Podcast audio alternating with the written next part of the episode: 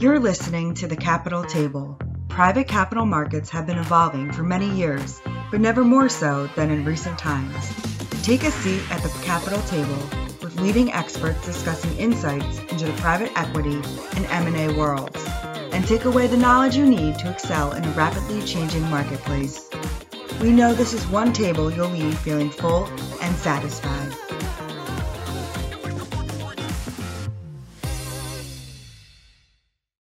Hi, welcome to Withum's Private Equity Podcast Series. Today, talking about understanding sustainable earnings in this environment, the COVID 19 impact on due diligence. I'm Steve Brady, partner and the market leader for transaction advisory at Withum, and we're joined today by my partner on the West Coast in transaction advisory, Francois Moller. Francois, how have you seen the fundamental drivers of businesses shift during the pandemic? Hey, Steve. Great to be here. I think we can all agree that nothing in recent history has really changed the business landscape as drastically or as quickly as the COVID 19 pandemic. You know, borders are closed, travel is restricted, and face to face meetings are really no longer an option. And this has actually forced companies to really reevaluate how, you know, customer contact opportunities are leveraged, how employees deliver relevant, you know, customer experiences where they work. So this has really forced companies to reevaluate how contact opportunities are leveraged, how employees deliver relevant customer experiences where they work, and even how digital channels can be used to support the business going forward. So the crisis is fundamentally changing how and what we as consumers buy and it's accelerating some really big structural changes across a variety of industries. You know, many organizations have actually accelerated the pivot to the digital commerce. Um, you know, retailers rallying to get contactless delivery, curbside pickup services up and running, and and so many more examples. You know, but one thing is sure, Steve, is uh, that the COVID nineteen pandemic has fundamentally impacted the way business is done even with the immediate threat of the virus past, hopefully here soon by next year sometime, it will certainly remain a significant part of diligence in the years to come. So, Steve, just thinking about it, going back to the sectors, you know, how have you seen this play out in some of the, the industries and sectors that you've been involved with? Yeah, great question. I mean, it, you know, it varies by sector, and certainly there are sectors that are doing well and those that are been really impacted in a negative way. And others, frankly, it's a mixture depending on the specific dynamics. But you know, some good examples certainly uh, the food and beverage industry with people uh, eating at home more and unfortunately unable to go out to restaurants in many cases, depending on the area of the country or the time of the year. Uh, you know, grocery retail has certainly been a big beneficiary of this. And we have looked at some deals in that space, and it is fascinating how much revenue has increased uh, for the grocery retail chains and how it has shifted you know with as the, the factors you mentioned earlier uh, for not everybody coming in the stores and the other methods of distribution but certainly from a revenue standpoint the increase has been tremendous. And the question in diligence and in analyzing the deals with our clients is how sustainable is that revel, revenue uplift and what is the other side of this and the normalized revenue. So certainly something we're spending a lot of time on in again I mentioned grocery retail, but certainly other food service businesses, food manufacturing. Again, some are positive, some are negative. But you know, you change that to looking at the healthcare sector. And, you know, there's a number of interesting dynamics there. Certainly the acceleration of the use of digital technology or the advent of telemedicine being commonplace, accepted, and something that every healthcare provider has been uh, transported to. It's uh, it's fundamentally changed things, but also it's really added some interesting dynamics as we look at the reimbursement rates for these healthcare providers. And again, trying to peel that back and understand what it may look like as the pandemic starts to wind down next year, uh, again, as we all certainly hope and are planning on. Uh, but you know, another sector that is really seeing some interesting uplift that wasn't at first anticipated, but many home services businesses have done extremely well. Uh, HVAC contractors were in the early part of the pandemic. There was certainly a negative impact as everyone was trying to figure out how to manage their lives in the COVID 19 era. Uh, but what's happened is people are working from home, people are there. Uh, home service businesses are able to schedule uh, appointments and they're kept because people are in their homes to welcome people in to obviously do something that is essential of maintaining their HVAC systems. So, uh, big uplift there. And, and again, also some fundamental shifts that'll, uh, to some degree, continue past the pandemic and trying to understand these dynamics with our clients has been really, really interesting. So, you know, those are some of the uh, examples, Francois. I know you've seen other sectors, so you know, yeah. tell us about some of the things you've been working on. Yeah, I'll just add one. I mean, I've seen very much the same um, shift in in similar industries, the same industries, and then you know in some of the industrial business services as well you know, initially, as you said, you know, some some of the their customers waited for the dust to settle, see where things are going to shake out. So they canceled a number of orders, and um, you know, suffered initially, and then as things settled down a bit, they're back up and running. But it took a little bit of time to get there, as uh, you know, the business and the employees was not able to get out to customer sites due to lockdowns. But you know, this has all driven a big um, way that companies had to rethink their supply chains, especially with borders closed. And and if you think about it, um, some companies could have very reliable um, supplies, and so so let me just step back a little bit. So if you think about the supply chain for some of these businesses, you know, if they're sourcing their product from abroad and overseas, the shutting down of borders have really impacted them. So in a diligence um, context, you really want to get a feel for how reliable is the company's sources you know? What is going to be the ongoing impact on the vendors and pricing? And can they pass the pricing on to their customers? You know the company um, may be uh, committed to certain vendor agreements with minimum purchase commitments.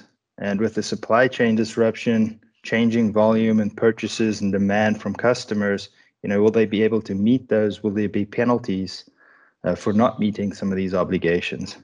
You know, one one interesting sector that I saw, not really in the deal context, but just front and center here where I live, mountain biking is pretty popular, and with everybody being at home and looking to get outdoors and do something, retail stores, especially in the recreational space, is really struggling to keep up with demand and can't really keep their stores stocked or their shelves full.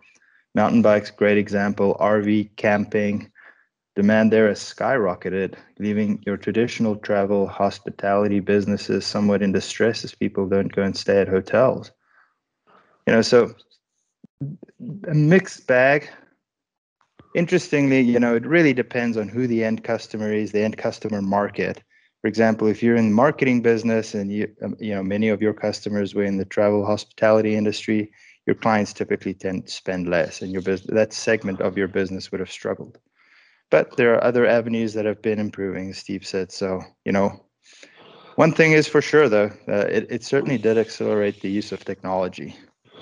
Yeah, and on that point, you know, it's interesting. I was having a conversation with a client last week, and you know, that use of technology in an increasing way for businesses that have been creative and recognize the dramatic impact of the pandemic and just the post-pandemic world on their businesses. Uh, the conversation last week was how a business had pivoted direct to consumer, you know, more relationship type business, retail ish, and they pivoted their business to more of an online strategy, and they've done real well from it. So, yeah, I mean, it's uh, there's a lot of interesting things going on, and obviously all of that, Francois, when we uh, bring that back to working with our clients on diligence, you know, let's start talking about, you know, the topic of revenue and the drivers of revenue. You know, what are you seeing in the impact of this on, you know, the, the deal by deal uh, efforts we need to do to help our clients execute successful transactions? Yeah, absolutely. Um, you know, top line and assessing some of the underlying business uh, drivers there is really going to be crucial in any diligence setting, but particularly so with uh, the impact of of COVID nineteen. You know, you really want to go in there and do a deep dive analysis of what the sales trends were before the pandemic, during, and and you know, how do you think it's going to shake out after the pandemic? You know, and, and do these analyses by end market, by product, by channel, you know, as a way to structure the analysis for assessing which key market trends will most impact sales. It will also be helpful to identify risks in sectors expected to have longer recovery periods. You want to consider the company's position in the value chain as well. You know, some businesses, you know, that are somewhere within the global supply chain may be affected early on because of closed borders.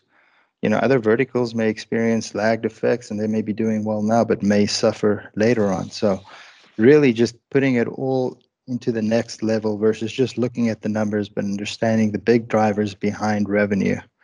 You know, there's also the the issue of pricing. You know, some some customers may have come the way that they their standard operating procedures when it comes to accepting returns. You know, offering discounts to spawn volume due to changes in demand. You know, other companies may find their limited supply or increased demand for their product to really give them the opportunity to increase pricing. So those are all things you want to be able to ana- analyze during a diligence process. Make sure that these these changes are are either structural. It could just be a one-time blip in the in you know in the present. So really want to wrap your arms around that. Yeah, and certainly something that not only do we need to process, and obviously those who are working on these uh, potential acquisitions, but you know, as we all work through trying to execute on transactions, and the lenders are going to be hyper focused on what is the post pandemic world going to look like and how does that impact that part of the deal. So um, it's really important that we continue to dig in and understand these issues uh, as you're talking about, Francois. So then moving on from revenue into the cost side of the equation, you know, this obviously has dramatically changed the cost structure of many businesses and, and certainly people is uh, the most significant expense in many businesses. So what, what issues have you been working with on that prominent issue in the pandemic?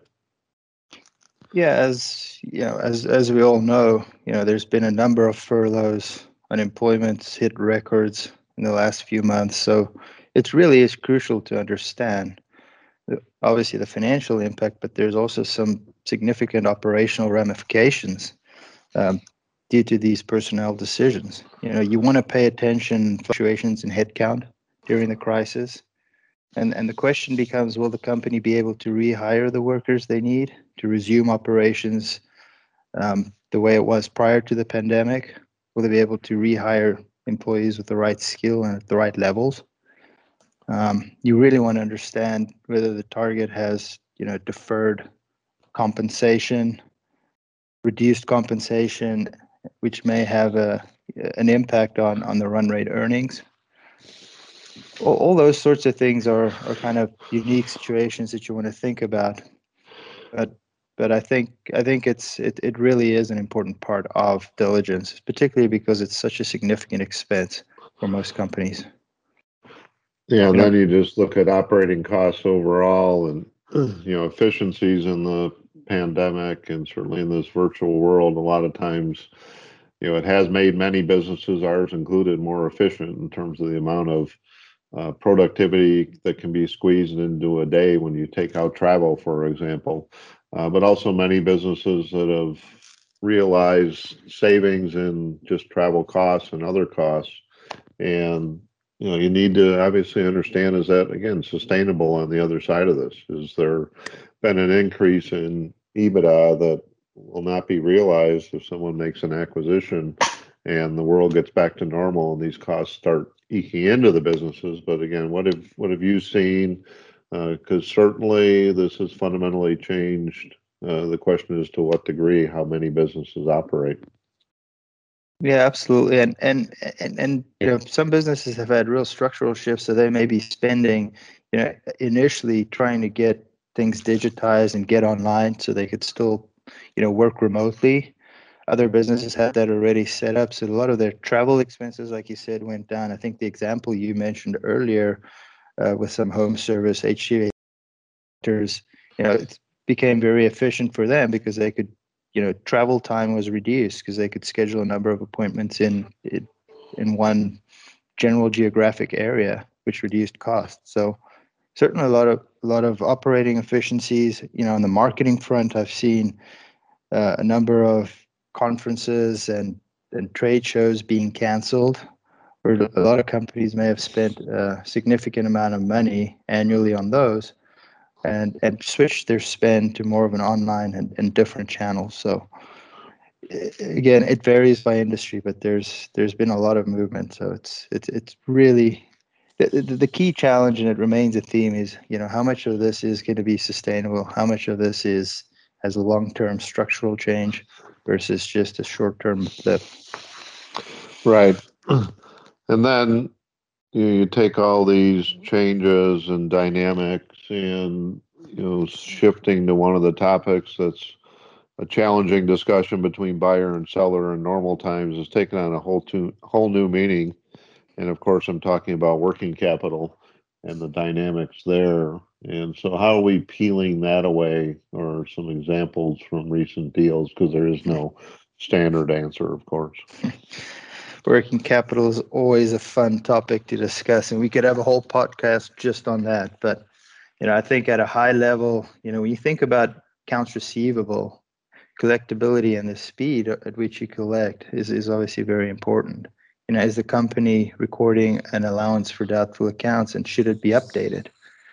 Um, you know, if you think about the inventory side of it, you know, if there's been a drop in demand, you know, is their inventory balances growing and they're not uh, reserving appropriately for spoilage or slow moving or excess and obsolete inventory? This could have a considerable impact on inflated uh, inventory, well, inflating inventory balances and skewing net working capital.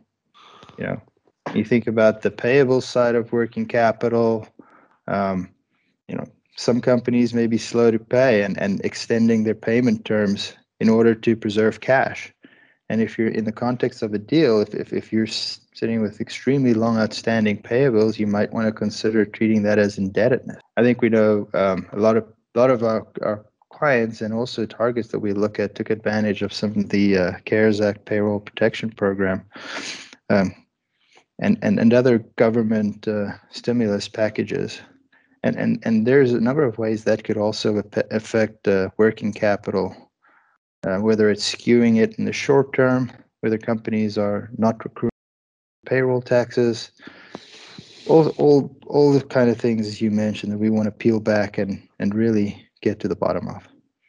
And again, it does vary by sector. Just to continue that theme through this discussion, you know, certainly with the um, support that's been provided, and you look into the healthcare industry, and there were specific uh, programs for certain providers within healthcare and health and human services is still working through how some of those items are going to be paid back. So, and if and when I should say. So, you're right, Francois, that uh, you know there's a lot of dynamics in working capital, and it certainly could be the subject of another podcast. But that's a good overview, and thank you for joining us today. I think it's been a good discussion of some of the items we've seen across the board with this pandemic.